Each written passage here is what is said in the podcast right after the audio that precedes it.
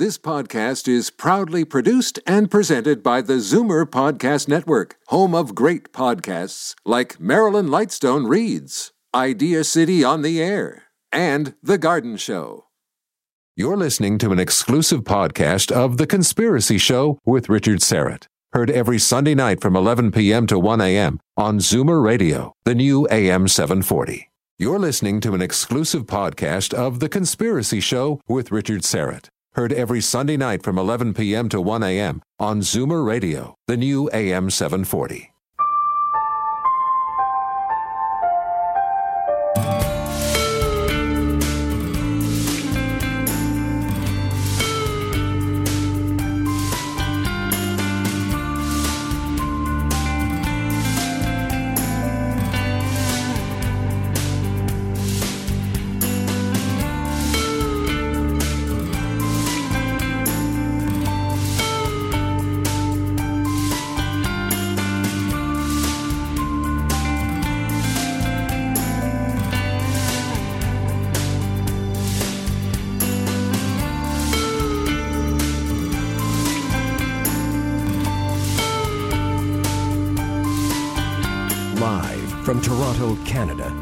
Conspiracy Show with Richard Syrett from Zoomer Radio, AM 740.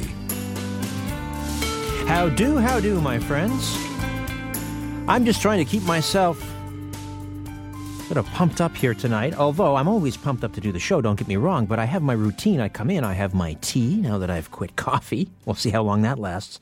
Uh, but, you know, you, you get to a certain age, uh, turned 49 recently, and, you know, it, it's, it had been eight years since I'd been to the doctor. Uh, I found that out last time. I uh, feeling a little sluggish after Christmas, despite uh, this new diet that I've been on and running and all of these things. I thought, geez, I should be feeling a little more energetic. And I was for a while, and then it tapered off, and all of a sudden I was feeling kind of sluggish. So I went to the doctor. I said, it's a long time overdue. And uh, so she's sending me, you know, for blood tests. That's just typical, normal, standard procedure. Uh, when you get to a certain age, you know, get your cholesterol checked and all these things. So, um, you've been to a blood test, you've had them done, you know, you're not supposed to eat when you go in for your blood test, and that includes tea. And uh, so I can't have tea. I'm going in first thing tomorrow morning, and uh, so I'm just here uh, nursing a glass of water and uh, missing my tea. What can I tell you? Uh, you ever wondered? Now, many of you follow the program, devotees to the program, and you believe in conspiracies, obviously. I mean, I believe in many conspiracies. I don't believe everything is a conspiracy, uh, but believing nothing is a conspiracy is, as far as I'm concerned, as ridiculous as believing that everything is a conspiracy. So, but if you if you do believe in conspiracies, and you've you've often run into this, people who just roll their eyes at you. They're not interested in engaging you, or if they do, you get a snide remark. They're very dismissive. And, and so I found this great website. The title of uh, the article on the website is How to Respond to an Anti Conspiracy Theorist. Brought to us by, uh, I don't know who the people are behind this, but it's called tomatobubble.com. So, the you say something to someone like, oh, geez, I think 9 11 was an inside job, or what have you, and they say, you sound like a conspiracy theorist. So here's your response Conspiracy theorist? Now tell me the truth. Where did you hear that term? On TV? And then you're supposed to laugh. So let me get this straight. Are you saying that men in high positions of power are not capable of criminal activity and telling lies to the general public? Are you really that naive? And then again, you're supposed to uh, laugh as you say this. Then, if you get this reply, I'm not saying that governments don't lie, but a conspiracy like that would have to involve hundreds of people. You can't hide something like that. Here's your response You're absolutely right. I agree with you 100%. It is impossible to totally cover up a conspiracy so massive. That's why I know about it. What you must understand is they don't have to cover it up totally. Now, here's the part I like. I never thought of it this way. Uh, even a bucket that has a few leaks can still do the job of carrying water from here to there. They only need to fool 80% of the public, which isn't so hard to do when you control the major networks and newspapers. The 10 to 20% that do figure it out and the fewer still who will dare to speak their minds about it, can be very easily marginalized with the propaganda label conspiracy theorist. The 80% never take us critical thinkers seriously because they want to be part of the majority. This is known as groupthink. And note, when saying conspiracy theorist, always hold your two hands up as you make sarcastic quote marks with your fingers, thanks to the uh, folks at Tomato Bubble. How to respond to an anti conspiracy theorist. And I have uh, I've posted that along with a number of uh, interesting news stories up at the website richardsyrett.com. Uh, richardsyrett.com. Do visit it. And also uh, say hello on Twitter at Richard Syrett. Would love to hear from you. Now, we are anxiously awaiting the arrival of Sean David Morton, who was supposed to speak with us about Area 51. And at the moment, this is live radio. He's not where he's supposed to be. Uh, so here's what we're going to do we're going to open up the phone lines, Tim. And uh, f- until David, uh, until Sean David uh, Morton joins us, we're going to do uh, some open lines. Can we do that? Open up the lines. And if you'd like to respond to this article, I'd like to find out how you respond to an anti conspiracy theorist. If you've encountered somebody who doesn't believe in them, I'm not saying they believe in some and not others, because I would put myself in that camp. I believe RFK, JFK, MLK, those were all conspiracies. I believe 9 11. Obviously, 9 11 was a conspiracy, whether or not you believe in the official version or not. The official version, which says it was perpetrated by Osama bin Laden and his minions, that's a conspiracy because it involved more than one individual. But if you've encountered someone who doesn't believe anything is a conspiracy, they've got these blinders on. I'd like to know how that conversation with them goes and how you respond to what they say. And there's some great tips here at tomatobubble.com how to respond to an anti conspiracy theorist. Now, here's something else. This is called the ridicule trick. You'll get this from, uh, from people who don't believe in conspiracies. They'll say to you, That's ridiculous, as they roll their eyes. Do you really believe that nonsense? We've all heard that, right? Here's the suggested response from the people at tomatobubble.com. So again, the person says to you, That's ridiculous. Do you really believe that nonsense? As they roll their eyes. Your response, Can I ask you an honest question? Then you wait for a yes. Do you consider yourself an open minded, critical thinking person? Yes or no? Again, you wait for a yes. Then how can you possibly ridicule an opinion when you haven't even done 10 minutes of research into the matter? That's kind of ignorant, don't you think? Then you wait for a response. Then they'll say something like, Not everything that happens in the world is a conspiracy. Your response? Not everything is a conspiracy, but nor is nothing a conspiracy either. Wouldn't you agree that we should evaluate each case independently and with an open mind? You wait for a response. You might get something like this Governments are so incompetent they can't even deliver the mail on time or balance a budget. They couldn't possibly conspire their way out of a paper bag. I often get this one. This is probably the number one thing I get when, when I talk about 9 11 or something. People, they'll say to me, Governments are so incompetent. They can't even deliver the mail on time or balance a budget. They couldn't conspire their way out of a paper bag. Here's the suggested response from Tomato Bubble. Don't confuse your incompetent, dim witted congressman or senator with the shadow government. The dark covert elements who stage these events are very skilled at carrying out and concealing their plots. Take, for example, the Manhattan Project. Hundreds of the world's top scientists were holed up in a desert for months as they worked on the A bomb. This conspiracy was so secretive that when FDR died and Vice President Truman became president, FDR's advisors had to inform him of the project's existence. So you see, the shadowy intelligence element of the government is very capable. So, listen, we're, uh, we're just a moment away from a break here. When we come back, we'll roll the numbers, make the phone lines available to you. And I'd like to find out how your conversations with anti conspiracy theorists go. What do they say to you? What do you say to them? And I also have uh, some more wonderful little tips here from how to respond to an anti conspiracy theorist from uh, the website here again is tomatobubble.com and uh, it's subtitled The Forbidden Truth About Economics and History. The other thing I very, very quickly before we get uh, rolling here that I wanted to share with you is another story that I've posted. This I, I was absolutely gobsmacked by this. This is uh, from livescience.com. And storm clouds, they've just discovered, storm clouds in the Earth's atmosphere are filled with microbial life. This uh, research was just published January 23rd in the journal uh, PLOS 1, P L O S 1. That's an acronym, I believe. I don't know what it stands for. Uh, but it revealed that hailstones drawn from storm clouds harbor several species of, ac- of uh, bacteria that tend to reside on plants, as well as thousands of organic compounds normally found in soil. Some of the bacterial species can seed the tiny crystals that lead to the rain, uh, lead to rain, suggesting the bacteria actually play a role in causing rain. Absolutely astounding. All right. Why don't we get those uh, phone numbers out to you right now? Uh, 41, it's been a while since I've given these out. 416 360 0. Help me out.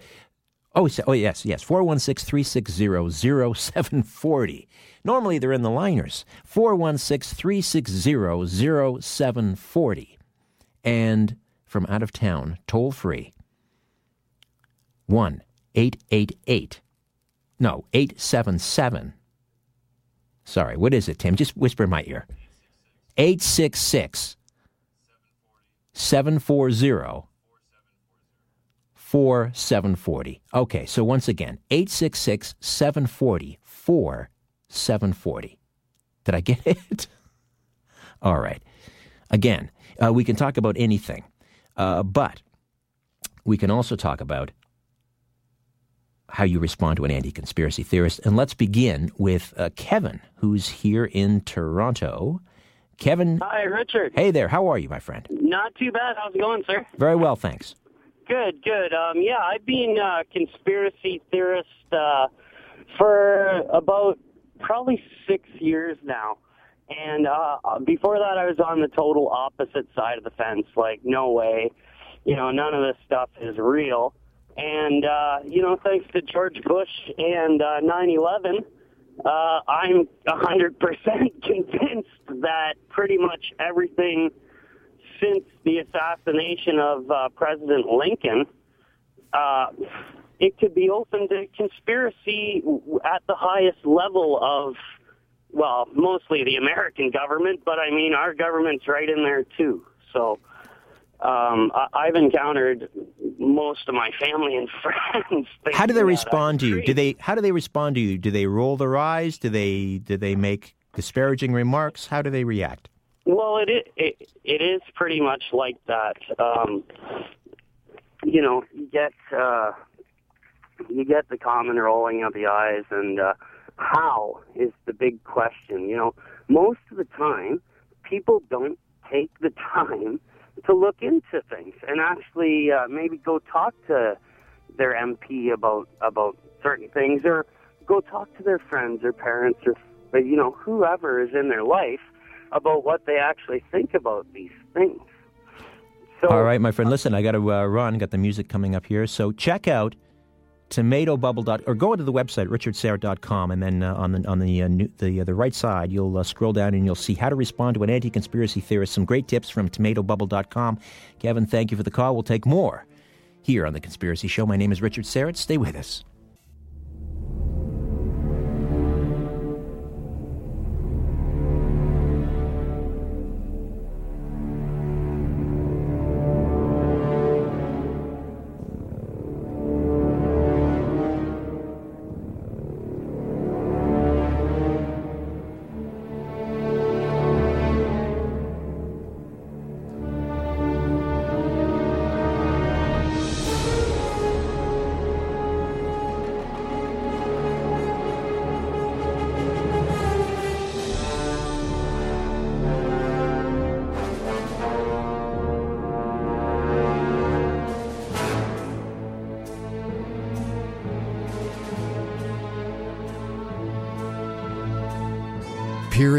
the shadows where the truth often hides. You're listening to The Conspiracy Show with Richard Syrett from Zoomer Radio, AM 740. Where we are asking the question how do you respond to an anti conspiracy theorist? You've met them. Uh, these are people who. Uh, they don't it's not that they believe some things are conspiracies and other things are not they simply believe that nothing is a conspiracy which again to me is as irrational as suggesting that everything is a conspiracy uh, so how do you respond to them and how does that conversation go giving you some tips from uh, bubbletomato.com and i've posted that uh, article at richardsyrett.com uh, and the title uh, of the article is How to Respond to an Anti Conspiracy Theorist. Uh, let's say hello to Nathan, also in Toronto. Nathan, how are you? Welcome. Hello there. How are you tonight? Very well. Oh, great. Thanks. Uh, thanks for taking my call. I uh, kind of a new listener, I guess. I do a lot of traveling by the city, and I always catch you when I can. Appreciate but that. I must say, most people that I encounter, it's hard to find someone who's actually a complete anti-conspiracy theorist. I find there's there's certain hard facts, there's certain smoking guns about about many of these things that you just lay them in front of people and one of, one of the first reactions is they're shocked that they don't know this or they haven't heard this fact and a lot of people are I find they just start to wake up they're triggered to uh, look into it I find some people have made even a complete reversal they'll start coming to me and bringing me all these oh, I was looking into this last night, and have you seen this? And and I find a lot of people are really open. That's uh, quite interesting, Nathan. It sounds to me like you're traveling in enlightened circles because um, here's an, another example of, of uh, someone that I run into. Now, they might concede that conspiracies happened, but that was a long time ago. So, for example, if you throw JFK at them, they'll say, oh, why does everyone always mention JFK? Uh, well, because that's a pretty good example of a conspiracy, sure. or RFK. But they're not willing to concede that anything that happened that has happened since is a conspiracy. I, I, I think, in part, uh, that it's it's a, it's it's a psychological defense mechanism because people don't want to have their reality sort of deconstructed. Uh, yeah, and I, go ahead. I'm sorry, sorry to cut you off there. I, I completely agree. They don't. Uh, those few that I have encountered who who are not open to things, they just want to keep us. And I, I don't say this to put people down because it's nice when people are happy, but they just like to keep that smile on their face, and they they like to pretend that it doesn't affect them. They like to say, "Oh well, well that's like 9/11. I don't live in New York, or I'm not affected by that. I'm way up here." That sort of thing, and eventually they'll just. I find they just tune you out. They'll stop listening because they they can't face it. They can't listen to things without having their reality blown wide apart on them. A part of me can't blame them either because we're so we're under such strain and pressure. Whether you know it's dealing with just a family life and and trying to keep uh, just pay the mortgage and and get the kids to school on time. Adding another not a layer. I mean, it's a crushing weight uh, oh, to, to sure. add that on top, people don't have the time or um, to, or the coping mechanism, perhaps in some cases, to deal with that kind of information. So, you, some in some ways, you can't blame them for just running in the opposite direction. Yep, I almost respect that more, though, than I than I than, than the people that will s- stand there and just shake their head and roll their eyes at you. Yeah, yeah, that that that can be frustrating, and as, it doesn't lead me to to uh, question the things I believe, but it can it can sort of start that spark because you, you there are certainly intelligent people who think everything's just hunky dory, and and when they uh, when they can put, try to put you in their place, they really try, and sometimes I have to shut up and turn the other way too.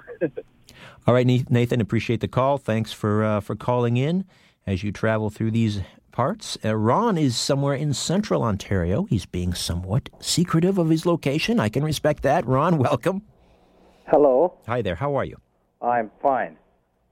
Uh, mine is uh, a, a, little long story, but uh, I'm uh, phoning about UFOs.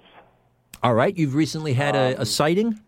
At any given night when it's really nice and clear, I can count at least six to 26 stars, which aren't stars, that are moving.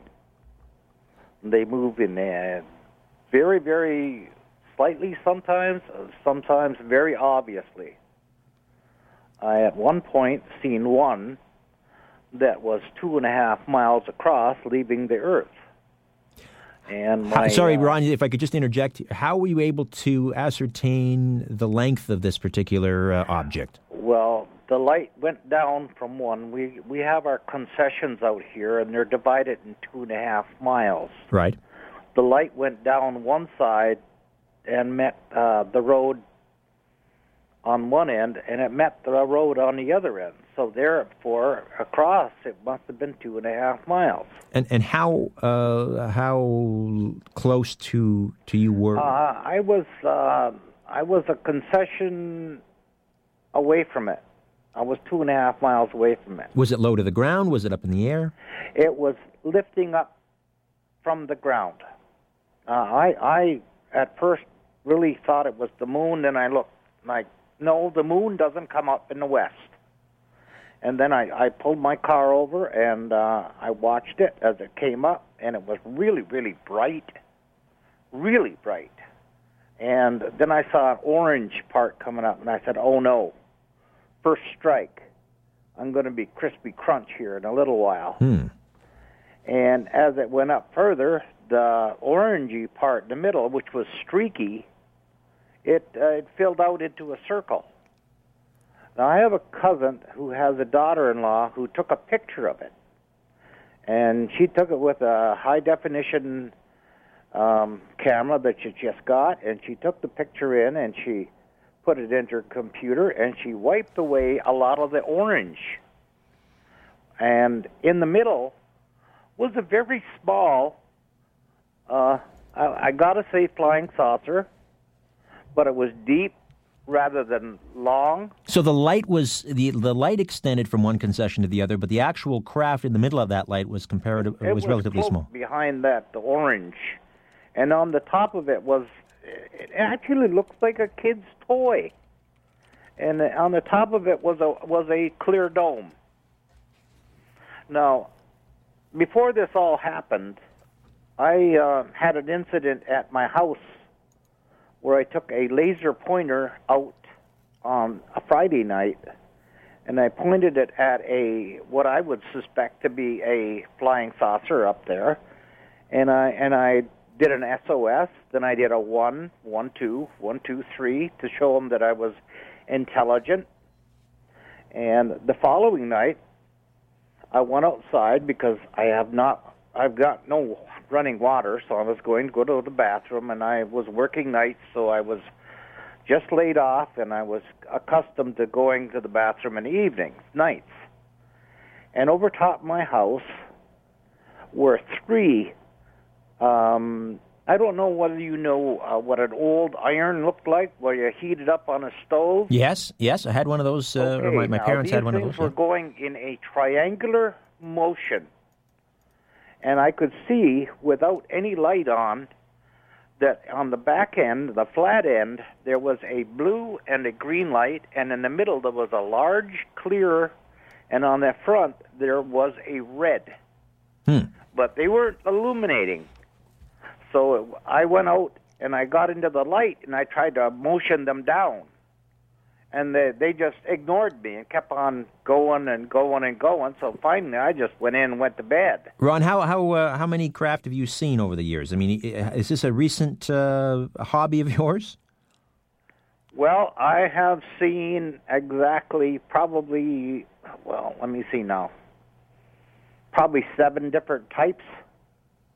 Seven different types. And just this one, that the, the the light was about a concession wide, two and a half miles wide, and and you're, you're lately, and, and someone took a picture of it. I Uh, wished I had a camera. no, I but really you, wished. yeah, but you said you took a someone took a picture of this one you craft. can't get a picture with the with the with a uh, a telephone uh, camera on that. It, they were they were just a blur blur from one point to the other, and if one was out of sync just a little bit, there would have been a crash.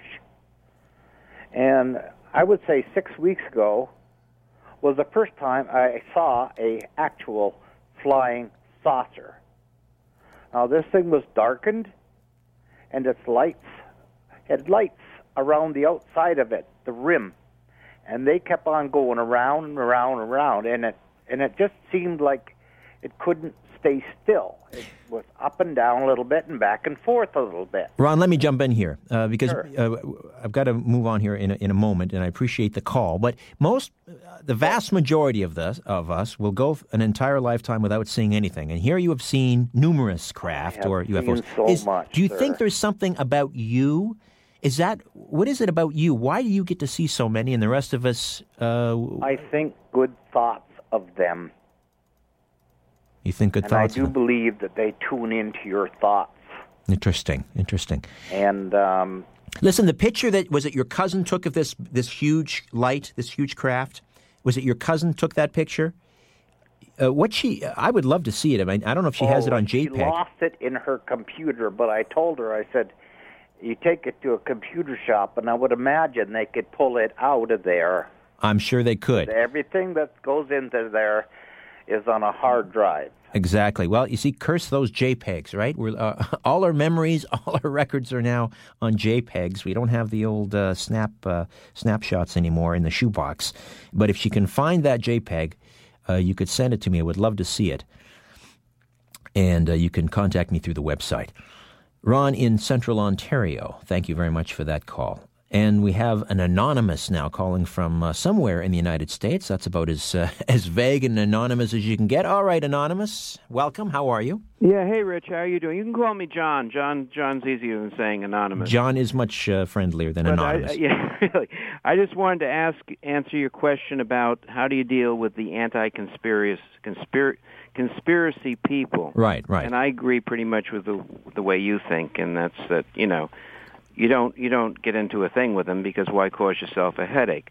I also agree with the caller before the last one that more and more people seem to be opening up. I wait for them. In other words, I don't I don't as they say cast your pearls at swine. Right. You know, I wait for somebody who's like-minded to come around, and if they do, I'll discuss certain things. But most of the stuff, you know, they would think you were from another planet if you started telling them half the things. They can, like you said, they can buy into Kennedy and stuff like that. But if you tell them anything about, I'm not saying there was a conspiracy around 9/11, but it was questionable. Why do I say that? Because I live in the area. I lived within a quarter mile of the buildings, and I was down there. right, right. And Building Seven was brought down deliberately.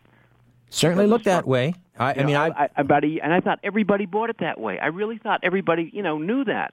About a year later, they started talking as though Building Seven fell, and it didn't. The structural integrity of the building was in question, and the fire department, somebody from the fire department and the explosive unit of the National Guard, they actually did, and it went on, it went out over the radio, so people heard it.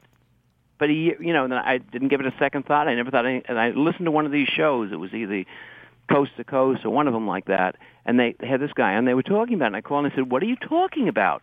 Building 7 was brought down deliberately. It wasn't part of the whole thing with 9/11. They said, "No, it was." And when I told them what I had just told you, they told me they started saying to me, "Oh, no, no, no, no, you're thinking some sort of conspiracy and stuff." You know, it it just it doesn't really pay to try and tell somebody who's got a mindset in a certain way because it rocks their world too heavily. yes, uh, you're right. It's it's not that everything is a conspiracy, but if you merely even point out inconsistencies in the official narrative, Oh yeah, yeah. that will get people's back up as well. I mean, people ask me, "Did you get a flu shot?" You know, and I don't get a flu shot because I don't get sick. But I don't believe in the flu shots. But I'll be damned if I'm going to tell somebody what I really feel the flu shots are all about, because they would never buy it.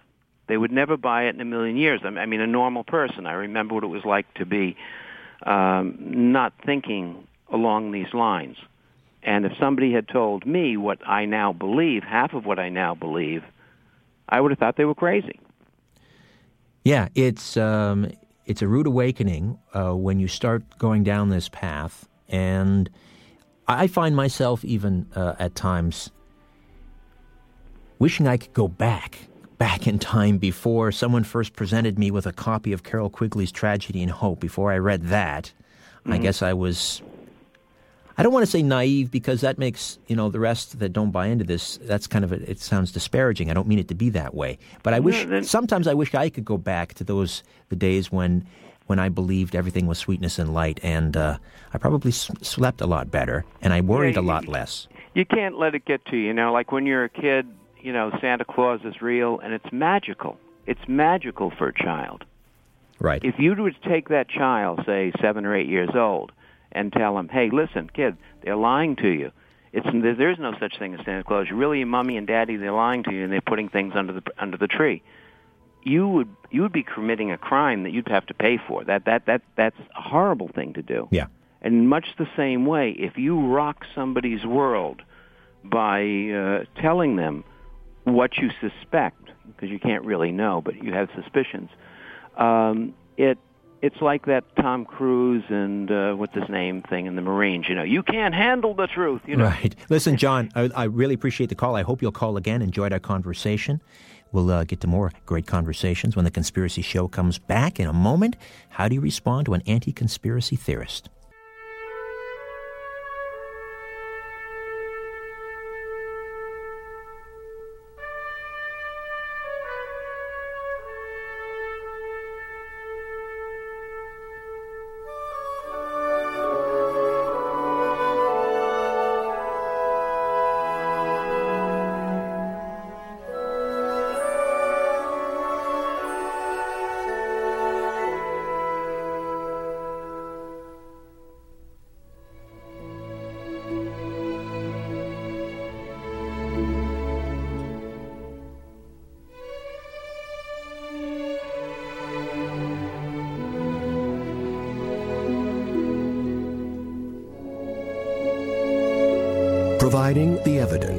Letting you draw your own conclusions. This is The Conspiracy Show with Richard Syrett on Zoomer Radio, AM 740.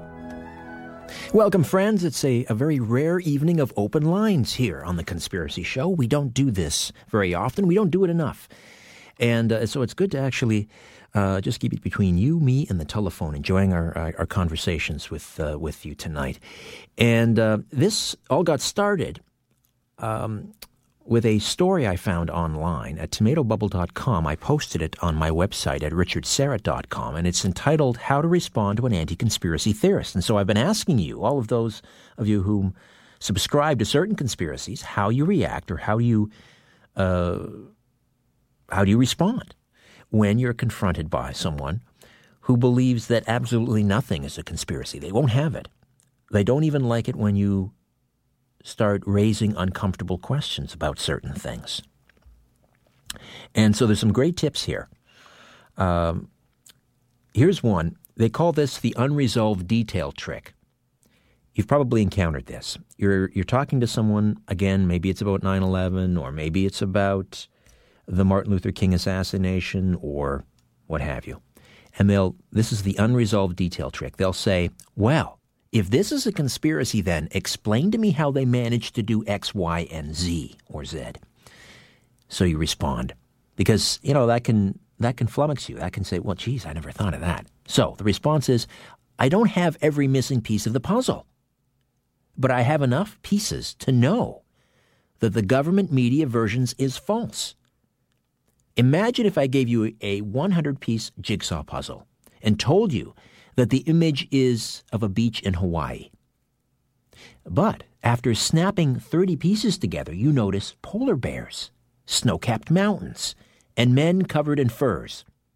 So, although there's still more than 70 pieces missing, you already have enough to know that the image is not that of a beach in Hawaii.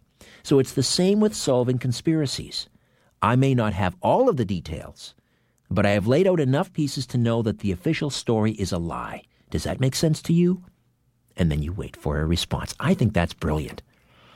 Now, I've answered, or I've, again, being in a discussion with someone who's an anti conspiracy theorist and been confronted with that. Well, tell me then how they did this, this, and this. I've ne- I, I wish I had that tip in front of me. What I've often said is, well, we don't have all the answers, but we have enough questions that I think does, you know, demands further inquiry. But the idea of having a 100 piece jigsaw puzzle and saying, I've got 30 pieces, and these 30 pieces are already pointing to a completely different picture. I don't need to know the other 70 picture, uh, pieces. That's a great response. Thanks, tomatobubble.com. All right. Uh, here's another great tip. This is called the um, oh uh, the isolated piece of evidence trick. So they'll say something like, "Other than citing some historical events, you still haven't shown me uh, one piece of evidence that this was a conspiracy. Tell me just one thing that proves a conspiracy." The response is, "That's a trick question." Because if I tell you just one thing, you'll just climb on your high horse and dismiss it as a coincidence. What I want to show you is 20 things. But you're too closed minded to consider the case in its totality. You won't even watch a YouTube video, let alone read the case. I sure hope you never get selected to serve on a jury. You want everything boiled down to a simplistic media soundbite. Unless you will commit to a few hours of study, I'm wasting my time with you. Why are you so afraid to study this? 416 360 0740 and 1 866 740 4740.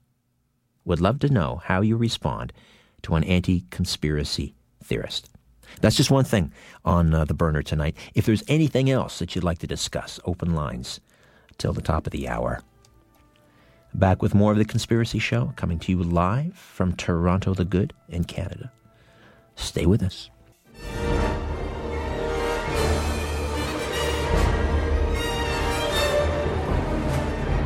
Exploring theories, uncovering facts, and offering a different view of the universe. This is The Conspiracy Show with Richard Syrett on Zoomer Radio, AM 740. To speak to Richard live, call 416 360 0740 or toll free in Ontario 1 866 740 4740. Welcome back. How do you respond to an anti conspiracy theorist? If you've encountered one. I think we all have. Uh, and the thing that um, you have to be careful about is because there can be a lot of vitriol and animosity if you're not careful.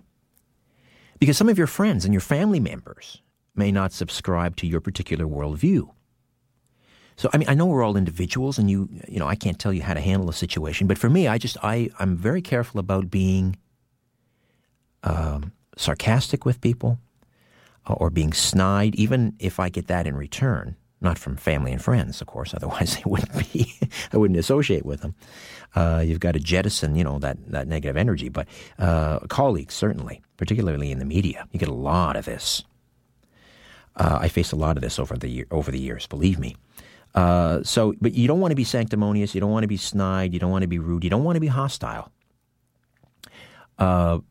You just have to be calm and lay out, you know, the uh, the questions, the inconsistencies in the official version of events, and and put those at their feet and see what they do with them. And if they still don't engage, I guess, then fine, you walk away with a smile on your face, uh, because ultimately, you're not going to change their mind. Perhaps you shouldn't even try. But that doesn't mean that you should, uh, you know, totally disengage from the world if you ha- if you happen to be surrounded by uh, anti-conspiracy theorists. A lot of people have trouble, obviously, with the word conspiracy, and I understand why. I'll give you an example. Of this se- season on the television show, uh, I'm producing an episode on uh, fluoride, fluoridation of, uh, of public water supplies. Good idea, bad idea? Is it safe? Is it effective? And I was I was trying to get some anti-fluoride activists on the program, and I had a heck of a time. And they and they the reason they didn't want to come on, I finally convinced I convinced one.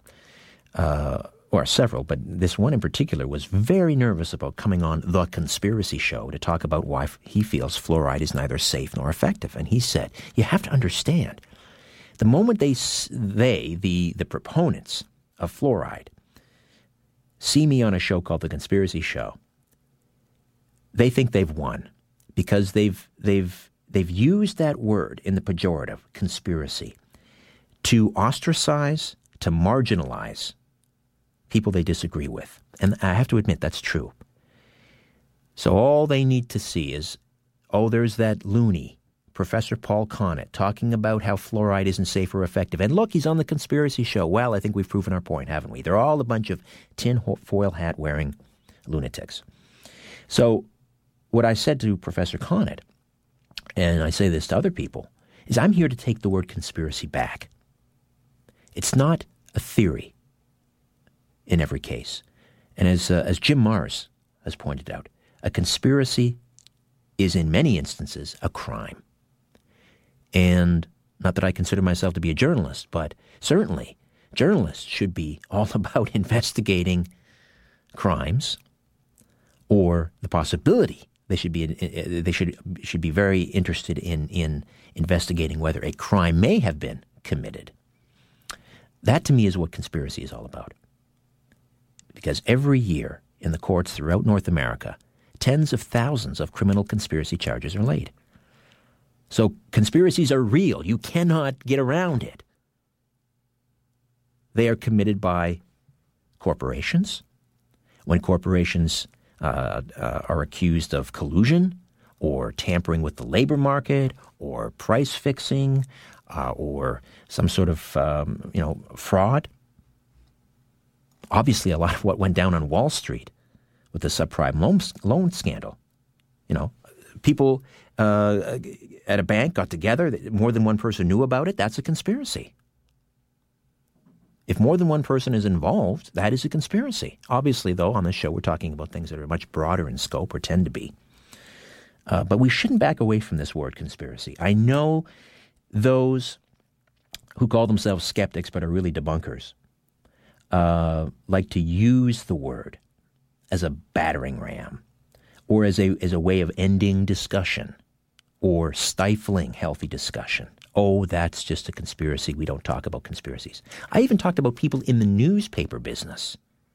And they admitted to me that we have a bias against conspiracies. And I thought, oh, isn't that interesting? So, does that mean that if Watergate happened today, you wouldn't cover it? Probably not. Think about that. So, think about all the things that may be going on that newspapers simply will not even investigate because somehow the word conspiracy is attached to it. And so they're afraid of it or they just they have a bias against it. That's very troubling to me. And it should be troubling to you as well. Uh, because the Fourth Estate is supposed to sort of be the last line of defense, right, to protect our, our, our liberties. Maybe the first line of defense. They're supposed to act as the opposition, the official opposition, and question everything everything. Oh, that's just a conspiracy. I heard you. I saw that line. That was on on on, the, on a website, so that disqualifies it from further investigation. And I saw this. Well, we've seen this numerous times since 9/11. We saw this in May of 2010, after the supposed execution of Osama bin Laden. No pictures, no video, no eyewitness testimony, no names, nothing. No body, no body, no DNA evidence. And nobody stood up at the White House press uh, gallery or anywhere else, as far as I know, in the sort of the mainstream news and asked very basic questions. How do we know? And I understand that there's always some rallying around the flag. And I know that after 9 11, there was a lot of rallying around the flag. And newspapers and editors, they do the same thing. So they're not, they're not going to they're not going to be prepared to ask a lot of those probing, uncomfortable questions in the immediate aftermath because the first thing they feel compelled to do is to report the human stories, the victims, the heroes, these sorts of things. But in the aftermath, they don't follow up on the most obvious questions. They don't pull on those loose threads. And if they pull on a loose thread and it leads nowhere, so be it. Fine. At least you you did your job and you pulled on a loose thread. So then you move on to the next loose thread. But you don't say, well, we pulled on one loose thread, it didn't go anywhere, so we gave up.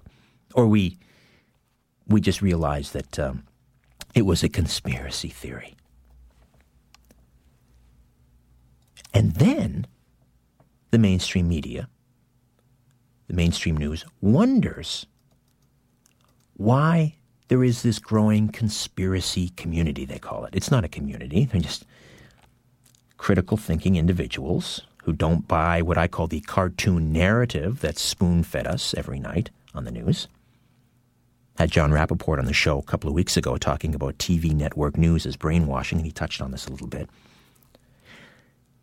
And from time to time, I'm asked to come on as a commentator on mainstream news, Canada AM up here in Canada, or some of the other TV shows. And they have me on because I'm some sort of a curious artifact. Oh, he's one of those conspiracy people. Some of the some of the the, the the the TV personalities that have me on are genuinely interested, but most have me on and they're waiting for that sort of gotcha moment. Ah, look, we've got a conspiracy theorist. Let's see if we can catch him. Let's see if we can make him look foolish. Or we'll give him enough rope and let him hang himself. But they always ask me, why are there so many of you out there? Why is this growing? And my answer is because people like you are not doing your job. You're not doing your job. You're not asking questions. You're not being a journalist. You're simply republishing press releases from corporations and government agencies. You're not checking sources. You go to the same sources. You're delivering what amounts to a cartoon narrative of the world around us, and people simply don't buy it anymore. So, where do they go? They vote with their feet. They're leaving network news. They're leaving the newspapers. They're finding their answers elsewhere. Independent researchers and investigators, and people who used to maybe toil in the mainstream news. And they quit. They quit because they were so frustrated. They weren't allowed to tell the stories they wanted to tell. That's Jon Rappoport's story. Used to work in the mainstream. Finally, he said, The fix is in. They're not in the truth business. So these people, they dedicate their, they'll dedicate 10 years and they'll write a book about it. That's where the information is. That's where the truth is, I find, or a closer approximation to the truth than you'll get with these 24 hour news cycles. And many online publications are doing a much better job. So, listen, thank you for your voices tonight. How to respond to an anti conspiracy theorist. I'll leave you with a few more tips. You're looking at someone and they'll say to you, This is crazy. I don't believe in conspiracy theories. A suggested response is, You don't believe it or you don't want to believe it. There's a big difference between the two. The human mind is filled with, comp- uh, with complexes, one of which is the desire to shield itself from unpleasant truths. You're afraid that if you look into this, you might see that it's true, and you're especially afraid that if you come, agree, uh, come to agree with me, you too will then become marginalized as a conspiracy theorist. It is fear that is causing you to close your mind and act like a sheep.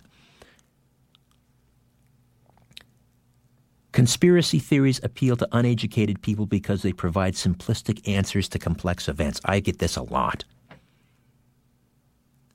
You'll have a lot of, you know, psychologists that'll weigh in. They're asked to comment on the conspiracy genre. And notice they'll never actually address the questions or the argument. They'll never they'll never discuss it on the merits of the argument. They'll talk in vague terms about the sociological aspects of conspiracy culture. And they'll say things like conspiracy theories appeal to people because they provide simplistic answers to a complex world. The response, and this is bang on, I've said this myself, it's exactly the opposite. The evaluation of conspiracy theories do, uh, not only requires much time and study, but also applied logic and critical thinking. It's intellectually lazy people like you who choose to swallow and parrot whatever simplistic narrative that the TV feeds you. Do you ever question anything that the TV feeds you? You wait for a response. Conspiracy theories appeal to people because they're comforting. Have you had that one before? Response Exactly the opposite is true. It is far more comforting to believe that certain tragic events happen exactly as the TV says than to believe in monstrous internal plots beyond our control. Do you actually think that I enjoy believing that such evil exists? You think I like being ridiculed by simple minded family members and friends? Take it from me, the life of a conspiracy theorist can actually be quite stressful at times. So there you go. TomatoBubble.com, how to respond to an anti conspiracy theorist. Now, I would not use some of the language that they use in here. I would never refer to uh, family members or friends as simple minded, because my friends and family are not simple minded. I would never even say simple minded to a colleague to his face. That's just not nice. And I believe in being nice.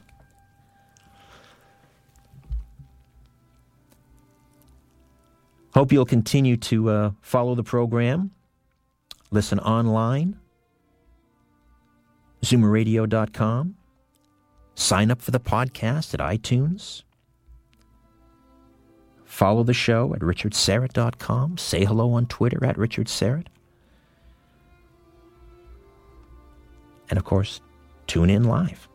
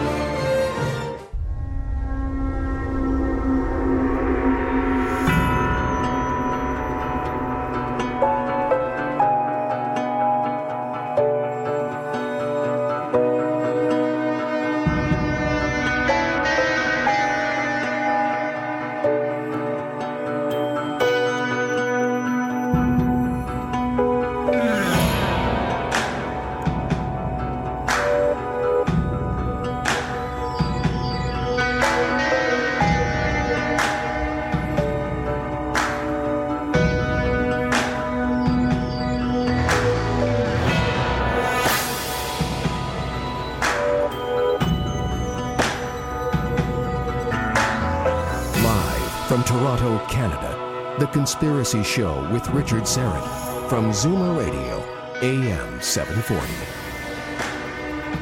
Welcome. Good to have you aboard. Hope you'll be with me for the uh, for the hour. Before we get started, a couple of things. Very proud to welcome a new affiliate.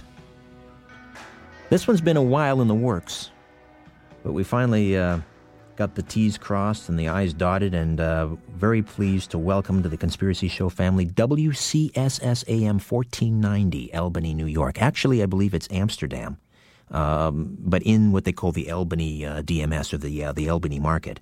WCSS AM 1490, Amsterdam, New York.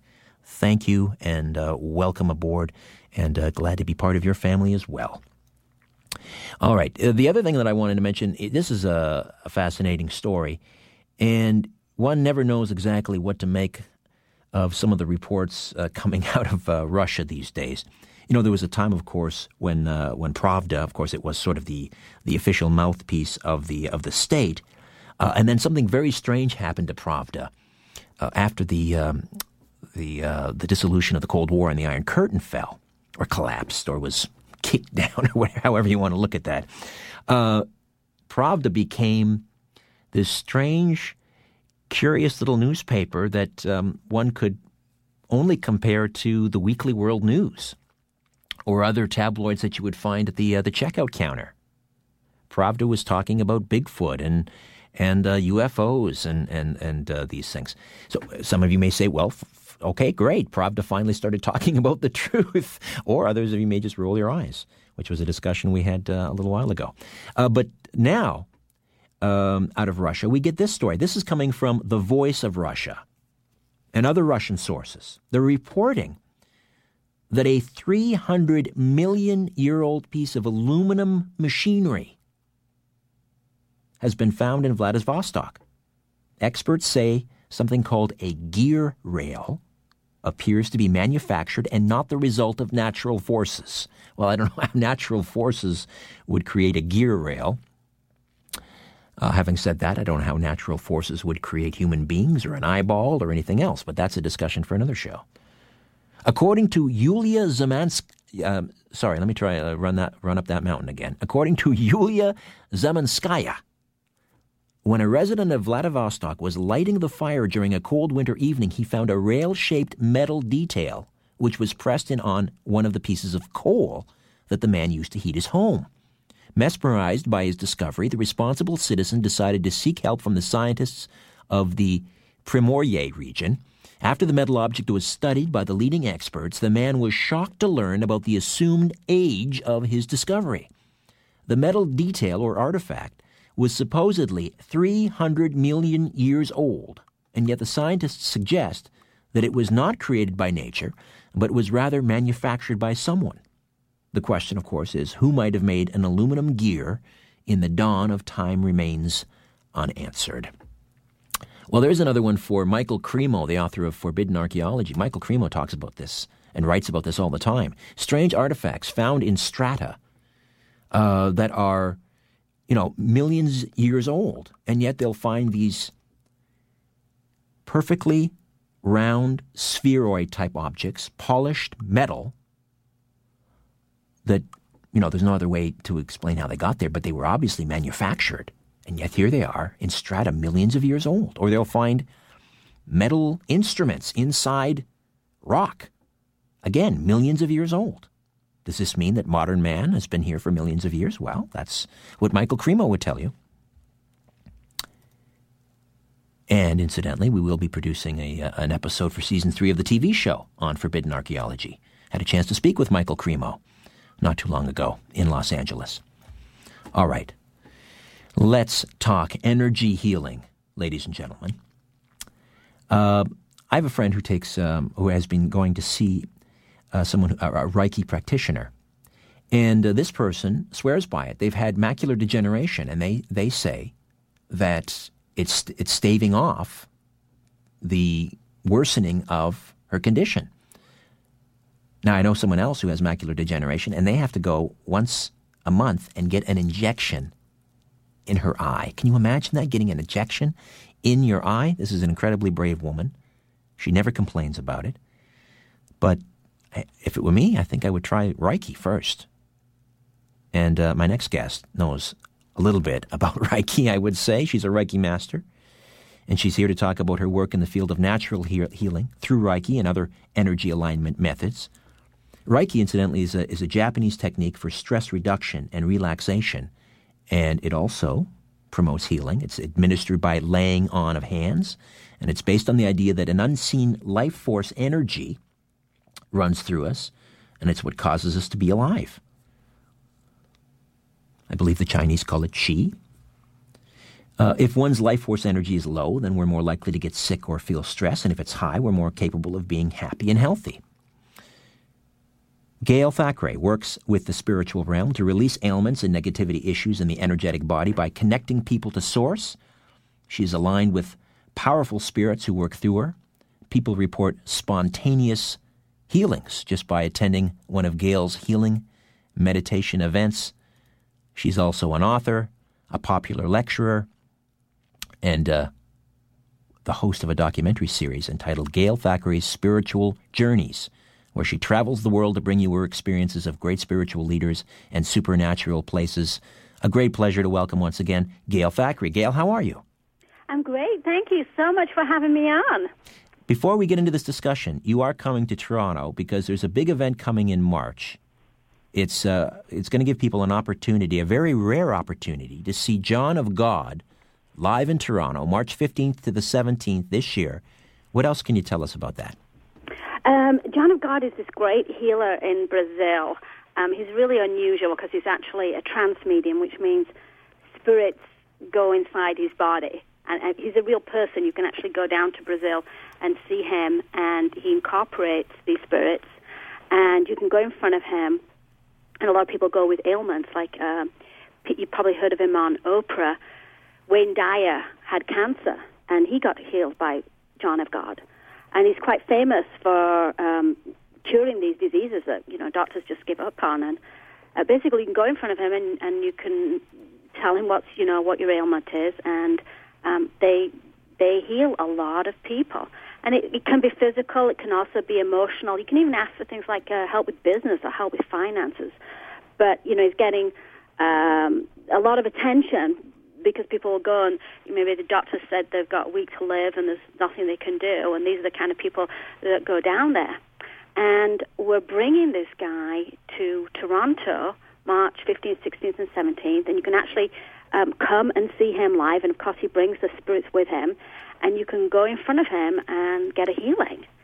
And it's uh, johnofgodlive.com, and you can get tickets to come. And honestly, this is like a once in a lifetime experience. And you know, for somebody that knows somebody that's really uh, ill, you know, I, I just I can't imagine passing up this opportunity. But really, for anybody, even people that have, um, you know, I mean, he can help with all kinds of things. And I felt that going just, you know, it just completely opened me up. I was already um, a Reiki master, as you mentioned. Yes.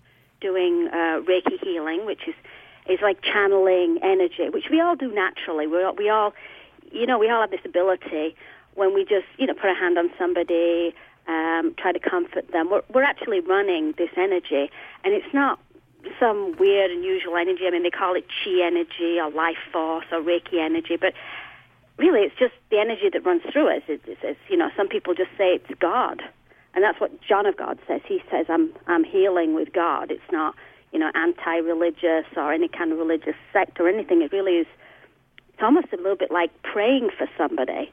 Um, but there are people that are very strongly connected, and you know, can help to facilitate that. Now, this this uh, energy that flows through us. Um, I mean, you know, the skeptics, they'll say, well, you, you can't measure it, you can't detect it, so how do we know it's there, and, and, and, and so forth? You've heard all of these arguments, I'm sure, Gail. But what well, do you. I mean, you, you measure it by seeing the results. I right, mean, right. Um, I take people on, I take people down to see John of God, and I've taken I took a lady a couple of months ago who had pancreatic cancer, and her, and her abdomen was sticking out. It was, you know, terrible. And they didn't even know if she was going to make it on the plane. I mean, the doctors had said that, you know, that was it. They couldn't do anything more. They put her on hospice and they were just, you know, basically putting on painkillers and they said, you know, maybe another week or two. And then they told me, I don't think she's going to make it. I don't think she's going to get on the plane. And we said, put my picture, her picture in the triangle and said a little prayer and said, just please get her down there. And she went down there and, um, you know, amazingly enough made the flight gets in front of John of God, and you know, by the first day, she felt slightly better, and over the next few days, you could see it, and by the end of two weeks, you could actually see this this tumor had sunk. She felt much better. She was in a wheelchair when she arrived. She was up and out of the wheelchair. She was even jogging a little bit on the way back to the hotel. And, you know, I mean, you see stuff like this.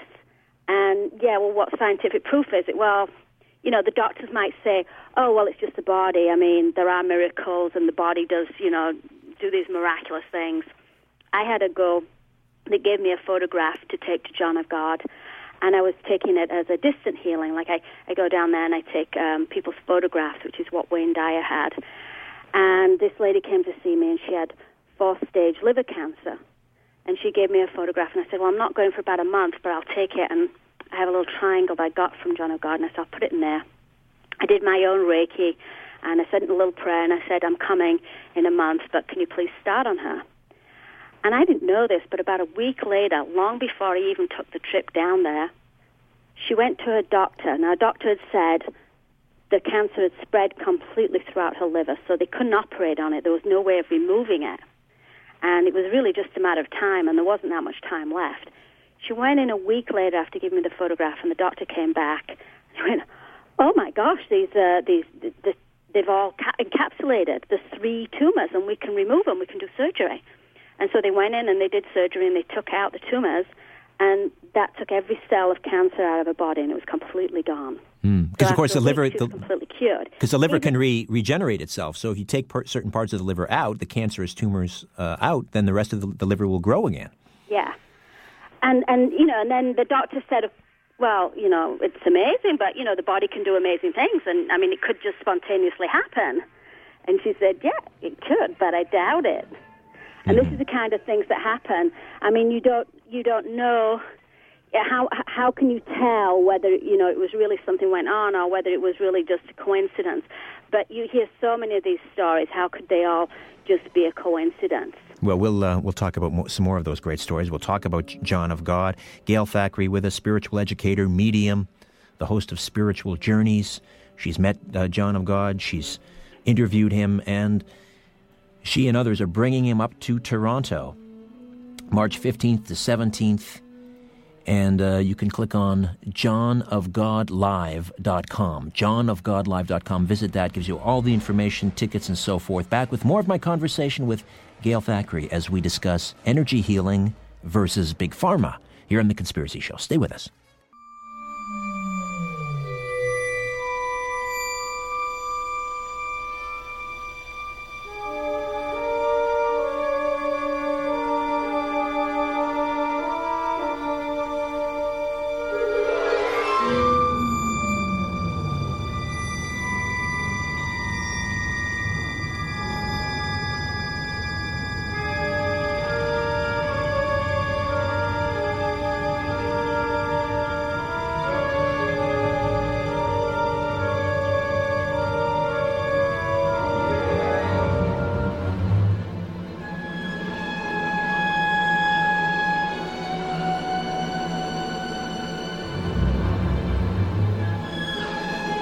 When in doubt, blame the government. You're listening to The Conspiracy Show with Richard Syrett from Zoomer Radio, AM 740. Gail Thackray is with us, psychic medium, host of the documentary series Gail Thackray Spiritual Journeys. Spiritual Journeys is uh, also a, uh, a book um, entitled Spiritual Journeys Visiting John of God, and we're touching uh, a little bit on, uh, on John of God, who is coming to Toronto uh, in March. And uh, you can learn all about that, how to get tickets and so forth, by visiting the website johnofgodlive.com. All right. So the other thing that uh, John of God uh, is said to be able to do is, I don't know what you call it or what the, the, the proper term is, but others call it psychic surgery. hmm What is the actual pr- proper term terminology for that? Yeah, you can call it psychic surgery or a visible surgery or visible intervention. Uh, but basically, when you go in front of John of God or the spirits, um, they read your energy, and sometimes people are instantly healed. Or sometimes they'll say, no, we need to do a little bit more, and we need to do a spiritual intervention or a spiritual surgery. These are invisible surgeries, and really it's just like a, kind of a meditation. I mean, you're sitting in a room, you got your eyes closed, John of God comes in as a spirit, and you might feel it, you might not. I mean, as a medium, I definitely felt things going on. Um, other people just say, well, it just feels kind of warm and nice. And then you go back to your room and you, you know, just stay quiet and they actually work on you. This is what happened to Wayne Dyer, but from a distance. So he had to stay home for 24 hours and stay quiet.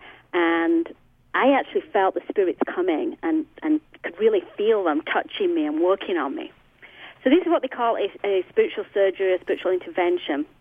And he's actually going to be doing these in Toronto.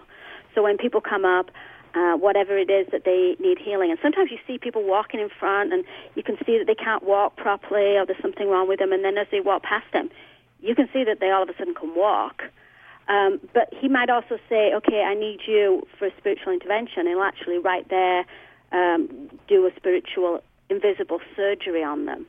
Now, what he does in Brazil, which he doesn't do anywhere else in the world, um, is he does a few physical surgeries, and he does this he says it's no stronger than the invisible ones, but sometimes people have a hard time believing it. And what he actually does is he'll take maybe a couple of volunteers a day who've been assigned a surgery and particularly say, look, I want to have a physical surgery because I have a hard time really believing this. So it might be somebody with a cancerous lump, and he'll take them up on stage and literally cut them open with no anesthetic, mm. um, no sterilization, nothing. Just cut them right open, take out the tumors, and sew them up live on stage in front of people. And I mean, you can you can walk right up to them. It's uh, it's not like you know there's any trickery or anything. I mean, you, you can be right there. In fact, if you want to, you know, if you want to go and you're assigned a surgery, you can be one of the volunteers. Yeah, I've, I've seen the uh, the YouTube videos, and and um, again, I mean, uh, unless you're there, you've witnessed these personally. Yeah, in fact, we did a documentary. We did a movie called John of God, Just a Man, and I interviewed a lot of people that had these physical surgeries and said, you know, what did it feel like? And they said, I didn't feel anything, didn't feel any pain. And you can see he literally cuts them open, takes things out, sticks things up their nose. You can hear the bones cracking, you can see the blood. And you talk to these people and they say, um, well, I was awake and I felt things, but I didn't feel any pain, just felt a little bit of pressure. And then I, um, I actually decided to ask him if I could volunteer for a physical surgery just so I could see what it felt like for the film. And so um, I went. I went. And he actually gave me an eye scraping. He scraped my eye. Hey, jeez. with a with a kitchen knife. Um, but this is not. These are something that you, he says are no stronger than the invisible ones. But some people they just can't believe it. Yeah. You and felt a little also, discomfort though. You told me about this before. You felt some discomfort. I did. Well, you know, I kind of said the wrong thing. I mean, you, you're not really supposed to just volunteer for no reason. I mean, I went in the morning with the idea that, hey, I'm going to be on camera. I'd like to see what it feels like, which was probably the wrong thing to say.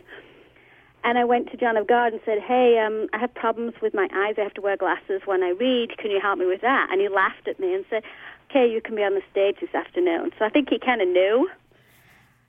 And when he started scraping my eye at first, there was no pain. There was no, I could feel them, but there's no pain. It just looked weird. And then when he came back to do it again, it was absolute agony. I mean, I could feel everything. And I think I thought, you know, maybe it's a little sleight of hand. Maybe if if you're quiet and he just gently touches you, it probably doesn't hurt. And I'm like, no, this this was like really a guy deeply scraping my eyeball with a knife, and I could feel everything. And this was absolute agony. And he did this two or three times, and then I, I just remember thinking, oh my God, this is just insane. This is killing me. And I actually heard the spirits in my mind say, okay, you can have your anesthetic now. And then it was almost like they, they shot me with some kind of spiritual anesthetic, and I just, I, I could feel everything. I could feel him touching my eye, but no pain at all. And what was the outcome? Uh, do you wear glasses now? Well, it didn't. No, it didn't fix me. I'll be honest. I, I think it really was just you know so I could see and experience because I asked if I could feel it. Right. Um, but also, if he does an eye surgery, one of the things that you have to do, one of the rules you have to follow is you're not allowed to read. Can't read. Look at your computer for seven days. And I had a really hard time with that one. Mm. So I didn't really follow the rules. So. Um, yeah, so m- maybe if I'd have followed the rules, it might have done better. But no, my head might be slightly better, but I wouldn't really say it did anything. When when uh, when it comes to energy healers, and I'm going to use a, a, a term that, you know, I don't know how you feel about the term, but they a lot of the healers they sort of get lumped together and they and they're referred to as faith healers. And you know, based on a lot of the uh, the TV evangelists and so forth who claim uh, to have this power. And then there was a movie of several years ago with Steve Martin called Leap of Faith, and he played this crooked, crooked faith healer. There is now, unfortunately or fortunately, depending on which side of the fence you're on, this stigma uh, attached now to this term. So, for a lot of people, when you say the word faith healer, they think fraud or they think scam artist or, or I mean, how do you convince people that there are legitimate people out there who can do this, like John of God, like yourself? How, how do you, how do you, what do you tell them? Well, I think when you think of faith healers, you're thinking that you have to believe that it's about faith. It's about how much faith that you put into it, and if you believe strongly enough, it's going to happen. And I definitely think if you believe in it, you have a lot better chance. You're more open to it. But I've seen people where maybe their uh, their mom has taken a picture down to John of God and they had no idea and they've been healed. Um, so, you know, I, I don't think you have to believe, but I definitely think it helps. Um, the stigma, yeah, there's a lot of the stigma, but you know, I mean, to me, why am I going to sit there and try to persuade somebody that it works? Um, I think a lot of people find their way when there's no more hope, and that's why a lot of people go to these healers when they've tried medical doctors. And, you know, they've done everything, and this point where, you know, there's really nothing anybody else can do, or, you know, they've got some strange infliction that they've had for a long time, and just, you know, the medical's not going to work anymore. I believe that the spirit world works with the doctors. It shouldn't be one or the other. It shouldn't be um, either I go to faith healing or I go to a doctor. I believe that when you connect in with spirit, which we can do ourselves, if we are, if we truly believe and are strong enough, we can sit and pray, and whether we believe in God or some higher power or the angels or whatever it is that we're asking for healing for, we can do it ourselves. Just we have a hard time really believing that, and it can help to have somebody as intermediary that can help us. But I feel that when you connect in and you get help, from God, from the energy, from whatever it is. They guide you in the correct way. And so you might have been going to see a doctor and not getting the right doctor or not getting uh, the right medicine. And then you go, and then you, you know, get some help from the other side, and all of a sudden you find the right doctor. Or, you know, like this example I just gave you about the girl that had the liver cancer, you know, now the doctor could actually work and remove it. So I think that, you know, doctors can go hand in hand with the spirit world. And I just came back from, I did, um, I did a talk in Germany. I was invited to speak at a doctors' convention over there, which I was really thrilled about because I was the only non-doctor. And this is a, it's called the Open Mind Academy, and it's doctors from all over Europe, the best of the best. And every year they get together and they talk about what have they discovered about cancer, what have they discovered about Alzheimer's. Um, they look at all these diseases and they say, what do we know, what have we discovered in our fields, and what can we share? And it's called Open Mind Academy because they're open-minded looking at alternative ways. So they're all medical doctors, but a lot of them talked about um, they didn't really believe in chemotherapy. Really? Had, you know, other natural ways they were following. Uh, one lady was telling me that she she specializes in AIDS, HIV, and she'd had this practice for many years. And she went up against a big pharmaceutical company. This pharmaceutical company were who um, a lot of her clients were, you know, having to buy these drugs every month, and some of them were like, I think she said ten thousand euros, which is like fifteen thousand dollars a month. And she, and she said that they'd made up strains of HIV that just did not exist, and they had drugs for them that were costing tens of thousands of dollars for a strain that never existed. This is a, a medical doctor saying this? This is a medical doctor in Europe, and she actually went all the way to Supreme Court. They fought her on it. They tried to have her kicked off the medical board, and she proved that there was no such strain, that it was completely made up. They could never prove that this strain, they called HIV2 or something, ever existed, and yet they were making millions of dollars on this drug, and all these patients were taking it because they thought they had to. And this doctor said she proved in Supreme Court that it did not exist. Wow, what what further evidence does one need to you know that that there are some pharmaceutical companies profiting off the misery of others. Now, I'm, I'm I, at the same time, though, I'm extremely heartened to know that there is such a thing as this Open Mind Academy, and you have medical doctors, people of science, inviting spiritual educator medium Gail Thackray to speak there and talk about alternative uh, forms of treatment for things like cancer. And then you have medical doctors who say they don't believe in things like chemotherapy and uh, well, I don't want to put words in your mouth, but uh, I'm, uh, you know, I don't know if they feel the same way about radiation and, and so forth. But this is uh, this is something that I don't suspect you would find happening here in North America. A lot of the doctors talked about, um, you know, what they'd found most successful in their practices, and they were treating cancer patients and getting 60, 70 percent. Um, results, which was so much better than you know the, the regular doctors. And they were talking about health and nutrition, uh, homeopathy, different things that they mixed in with their practice. And they were a lot of them said, look, there's something more that we just don't know. We only know so much that science has taught us, but there is. There's got to be a higher being. There's got to be something else that we don't know.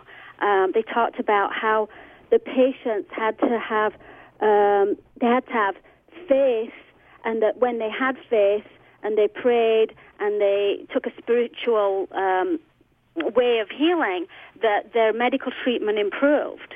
And, you know, they got a lot of data on um, how mixing not just the medical treatment, but some of these alternative methods and how it's working so well for them. So they invited me, and I think the doctors invited me. I think they were, you know, not really sure. Well, how is this going to, you know, how are they going to take it? So the, each doctor um, got to talk for about an hour about, you know, what they knew, and it was doctors all weekend talking about their different fields. And then I went last. And I think they were a little nervous about, you know, everybody else has got, they've got the PowerPoints and they're talking, they've got a lot of data and, uh, you know, very technical. And then, of course, I'm going to get up with my woo-woo stuff and talk about, you know, yes, the woo-woo healing. stuff, yes. And so, you know, I got up and I, I demonstrated healing, spiritual healing. I took examples, people out of the crowd, and I, you know, I would say to them, "Look, you've got a problem with your right knee," and they'd go, "Oh my gosh, I do have a problem here," because I was sensing it. I was using uh, clairsentience to sense what was happening with them, and then, you know, I actually did some live healing demonstrations. And what energy alignment were you using? Was it Reiki or? You know, um, I do do Reiki and I teach Reiki, but I think it's all the same stuff. I think it doesn't matter really where you start, whether you learn, you know, theta healing or Reiki healing or uh, you learn it through meditation or, you know, I felt like I opened up a lot more just going to John of God. I think it's when you connect in with the other side, however you get there. When you open up to the spirit world, there, there are, there's a whole other world waiting out there to try to help us and that we can all channel healing energy. Um, we're all a little bit psychic. We can all pick up feelings and things. We just we block it out a lot. So what I do is I use my body as a gauge. So when somebody comes up to me on stage, I actually feel it in my body. So you know, if it's something in their tummy area, I actually kind of feel it. Or um, you know, perhaps as they're walking up, I feel my voice going like that, and and I know automatically there's something in their throat and I will go ahead then and put my hands on their throat. All right, Gail, let me just uh, interject here. We'll take a timeout, come back, and we'll continue to talk about energy healing and whether or not it is a threat to big pharma. Back with more of The Conspiracy Show.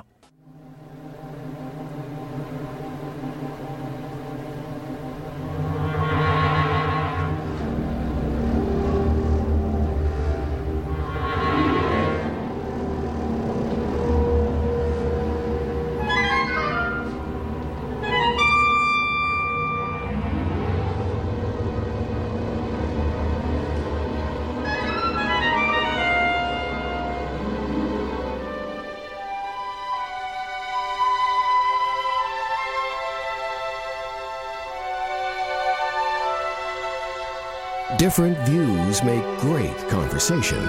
This is The Conspiracy Show with Richard Syrett on Zoomer Radio, AM 740. To speak to Richard live, call 416 360 0740 or toll free in Ontario 1 866 740 4740.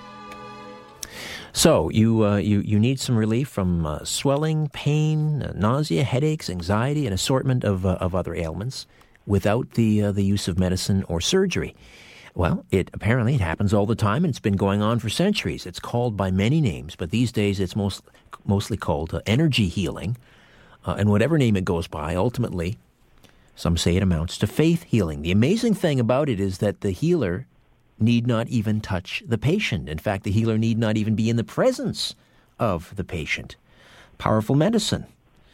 So very powerful and not completely understood, though. Though there are so many theories being offered, the most common ones these days being uh, couched in terms of things like chi or prana, meridians, auras, chakras.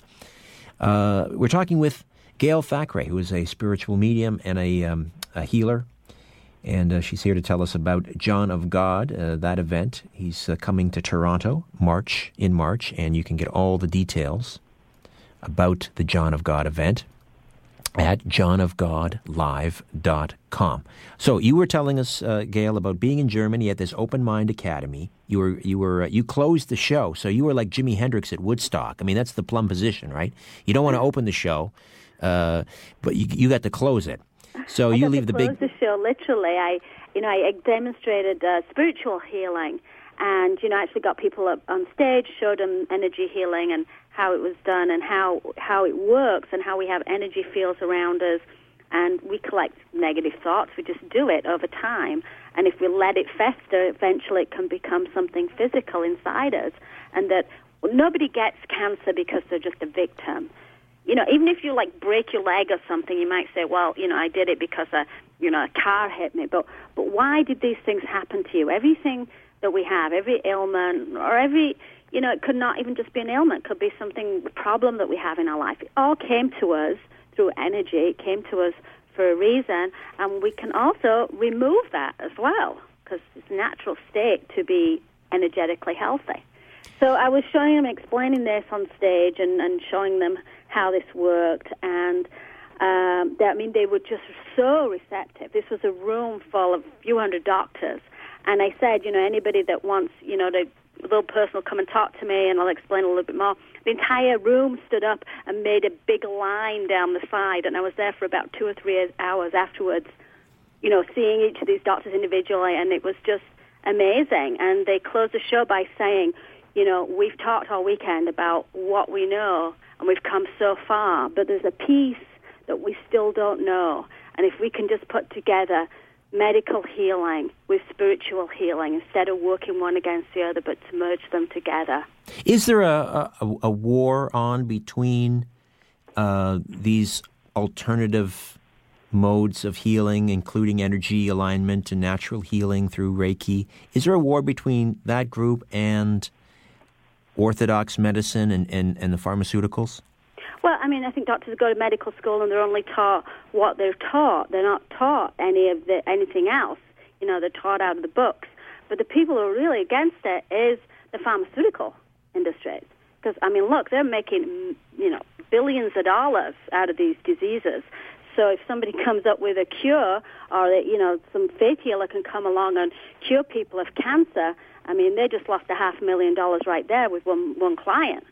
And one of these doctors at this conference in Germany told me that he went to the John of God event in Switzerland, and he just went, you know, for fun and have a good time. Went with his family, uh, enjoyed it, and they invited some doctors up on stage, and he was one of the doctors that got up, and he just spoke for a few minutes, talking about, you know, how he was so impressed and it was so amazing, and he got death threats afterwards from the pharmaceutical industry. He got two anonymous calls that basically told him he should watch his back and what he's doing.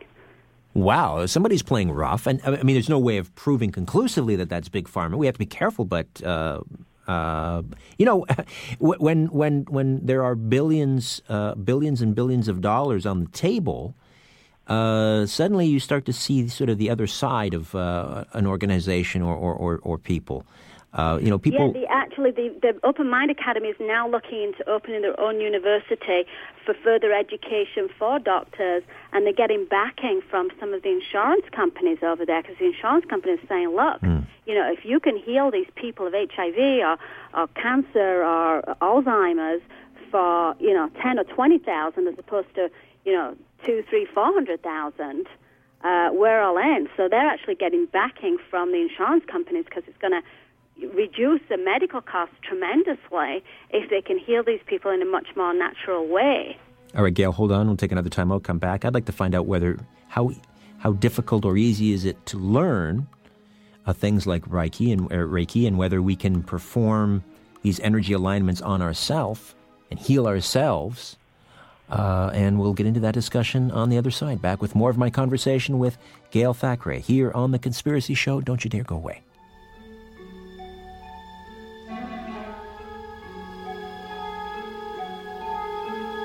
Different views make great conversation.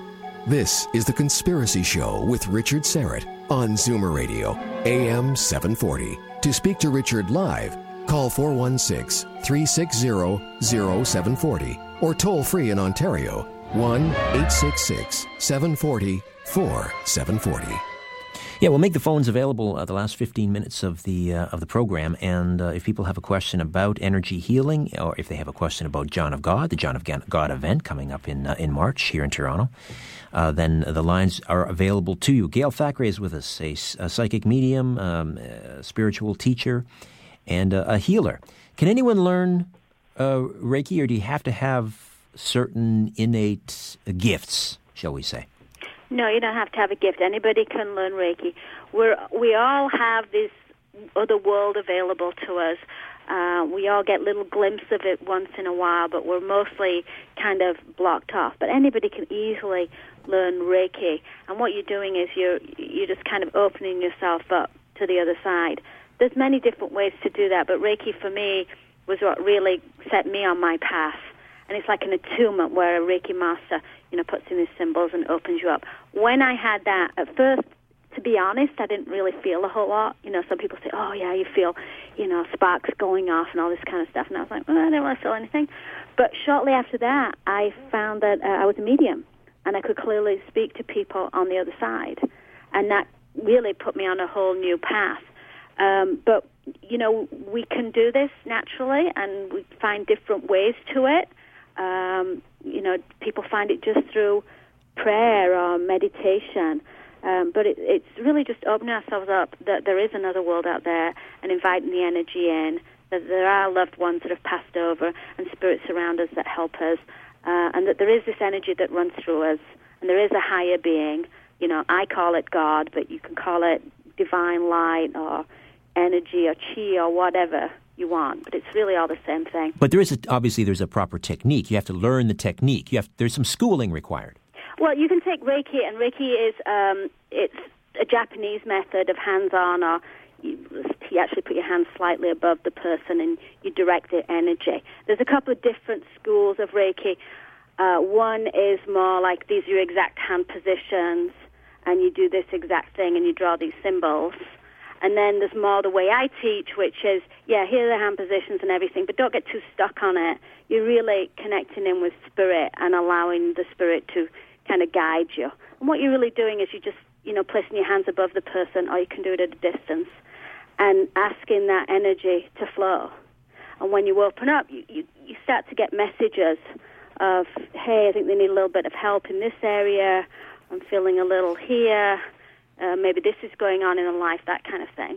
Do you have to learn about the different meridians? I, I was in an acupuncturist's office once, and I saw this chart showing all the different meridians, and that's where they put the uh, you know the needles uh, following those those lines where the chi apparently flows. I mean, yeah, well, that's if you're doing acupuncture, acupressure, then you need to know exactly there. And when you're doing Reiki, of course, it helps if you know a little bit. You know, if you know that. Um, the chakras, the energy centers in the body, and you know if the the, say the sacral chakra is shut down. That's about relationships. So usually, you know, find like if it's something in that, uh, like your tummy area, and you feel some energy stuck there, you'll usually find out there's something to do with some past relationship. Um, so it helps if you kind of know a little bit about the body, but you don't have to. I mean, when you learn Reiki, it's really about you just channel the energy, and it goes where it's needed, and it does the healing. I was fascinated when you said, uh, and I, I wanted to pick up on this when you were being taught Reiki, it opened up this portal for you, and you suddenly discovered you were able to communicate with the dead. Yeah. That was a result of learning Reiki. Yeah, I mean, one day I was completely normal, had no idea I could do anything like this. You know, I, had a, I was a businesswoman and a mom and, you know, very busy doing all this stuff. And I, I took Reiki Reiki level one. And to be honest, I really didn't notice a difference. I'm like, oh, that's kind of cool, you know. And I start doing Reiki on people, and they go, oh, wow, I really felt that. And I think, you know, is it all in their head? Because I don't really feel anything. But they were telling me, oh, yeah, my leg really feels better and it feels great. And a few weeks after that, I went, I saw this woman, she was a psychic, and she was doing readings on people. I thought, oh, wow, she's great. Pick me, pick me, let, let me have a go. But she didn't, and she was doing a workshop that weekend. So I went to the workshop really just thinking she was going to give us readings. And she was, it was how to become a medium. And she had us do a little exercise and, and bring spirits in next to us. And I thought I was completely making it up. And I got the names of people, what they did, how they passed over, what was going on in their life. And they were freaking out. But I, I was really freaking out because I had no idea I could do this. And then it was like, well, you know, then there was a, then I was like, how do I switch this off? Because this is like too much, and they're coming at me. And give give my friend a message. Oh no, I, you need to listen to this. It's like I couldn't sleep. It was like you know insomnia on steroids.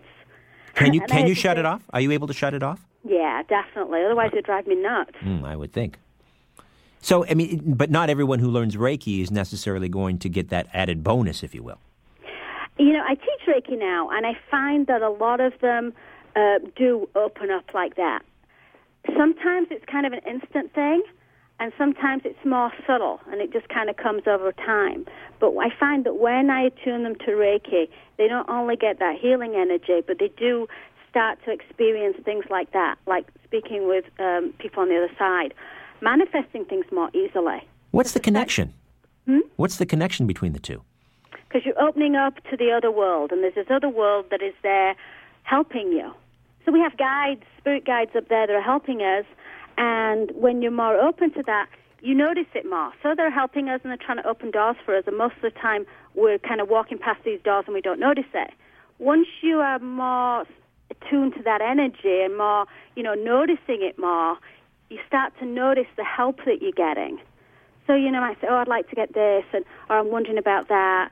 And then all of a sudden it starts popping up in conversation, or something appears, you know, you're on Google and you, oh, that's what I was asking about. And you start to notice, oh, wow. And then the things that you'd asked to bring into your life, suddenly you seem to be steered in that direction, and your life just seems to work more smoothly, and that check you were expecting suddenly arrives. And so I think, you know, when you open up, a minute, that's checks. when you go to John of God for a healing, it's not just about physical healing.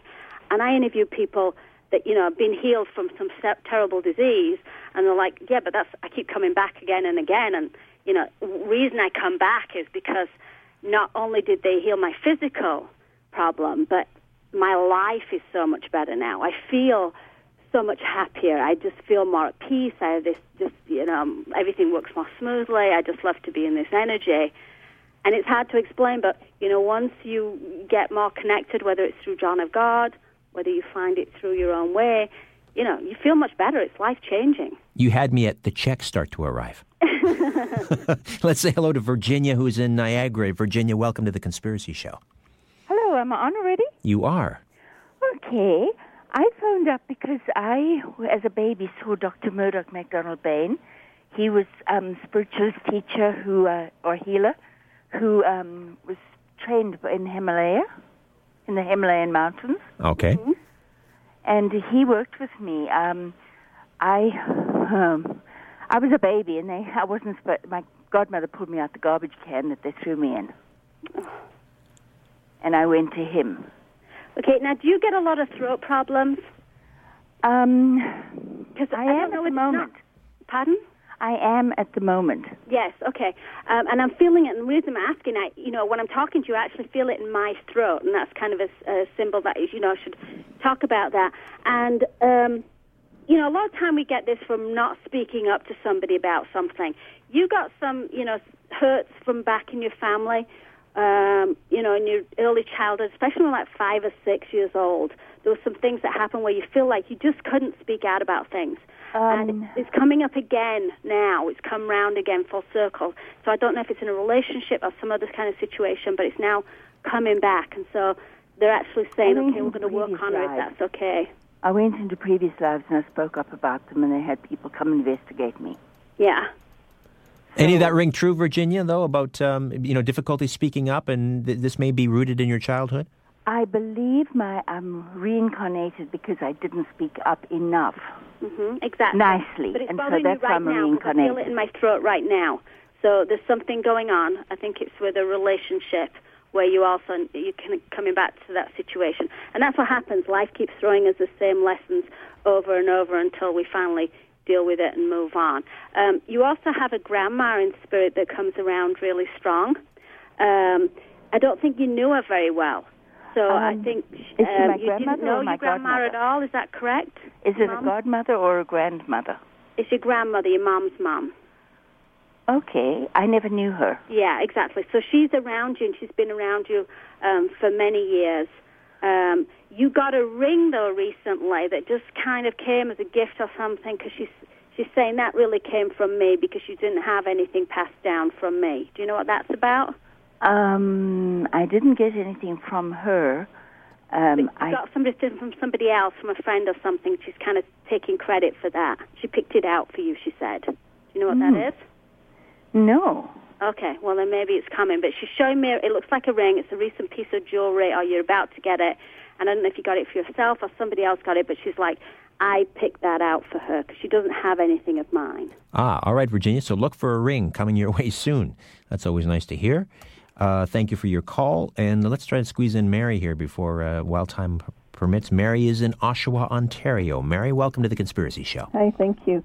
Um, I- I'm not clear on this. Is it everyone that goes to see John of God that's in the room gets a healing just Yes. because they're in the room, or just who he selects? No, everybody. Everybody gets to, to actually go in front of him. It's not. It's very quick, but you get to pass in front of him and go by him. And sometimes he will stop you and talk to you a little bit, but most of the time you just go in front of him. Um, but yeah, everybody gets the healing that they're there for. Is it, So when you go, ben- you hold in your mind what it is that you'd like to have, and you'll be amazed that it comes to pass. But when you're there, if you're sensitive, you can actually feel the whole room. It just feels kind of very loving, warm energy. There's actually, even though there's one spirit inside John of God working on you, and you all get to see that spirit, there's actually thousands in the building, in the room, also working on you. Okay. And is there any benefit to going for the three days as opposed to just one day? Yeah, most people want to go three days, and again, it's hard to explain because it's really the same program on each of the days, but you'll find completely different things happen, and you'll open up more and more. Um, I say if you're going for all three days, then maybe on the first day you concentrate on perhaps your health or some things going on, and maybe the second day you want to, you know, concentrate on your career or something, and maybe the third day on family. But you know, different things come up, and that's why people go down to John of God for a week and they end up staying a couple of months. And you know, if he's, if he's there, I don't know how long it'll be till he comes back again. Um, but if you can, you know, if you only want to go for one day, that's fine too. Every day, you get to go in front of him. Mary in Um, do you have some uh, lower back problems? oh, let me see. Let me get her back on here. Oh, sorry. Uh, that's okay. Mary, do you have some lower back problems? Uh, yes, my whole left side, including lower back. Yeah. Okay. Well, you taking on you take on a lot, and I want this for all the listeners that are listening that you've got low back problems. Um, low back often comes either financial stress or you're stressing because you're always taking care of everybody else. And uh, you know, the the spirits are saying, look, you know, sometimes you just got to kind of hand it up to God or white light or whatever and say, help me out here. But um, if you'll just let me do this, anybody that's got a problem there, just go ahead and put your hand on your lower back.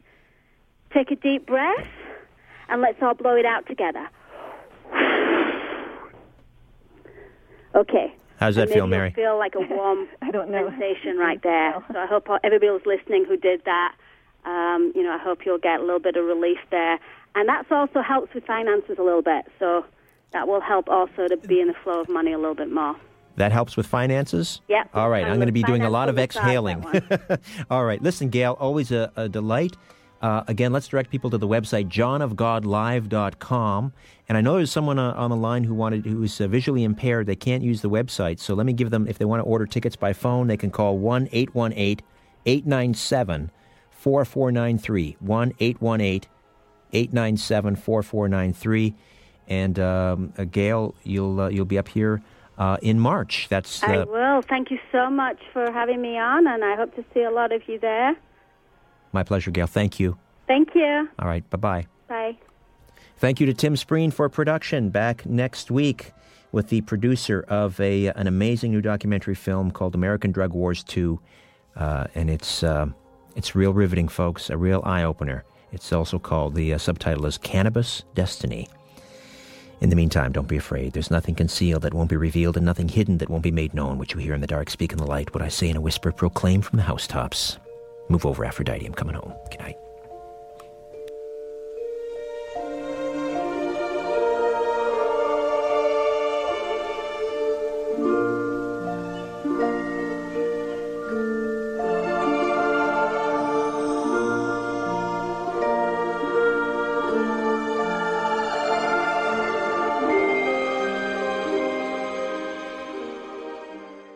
This podcast is proudly produced and presented by the Zoomer Podcast Network, home of great podcasts like Marilyn Lightstone Reads, Idea City on the Air, and The Garden Show.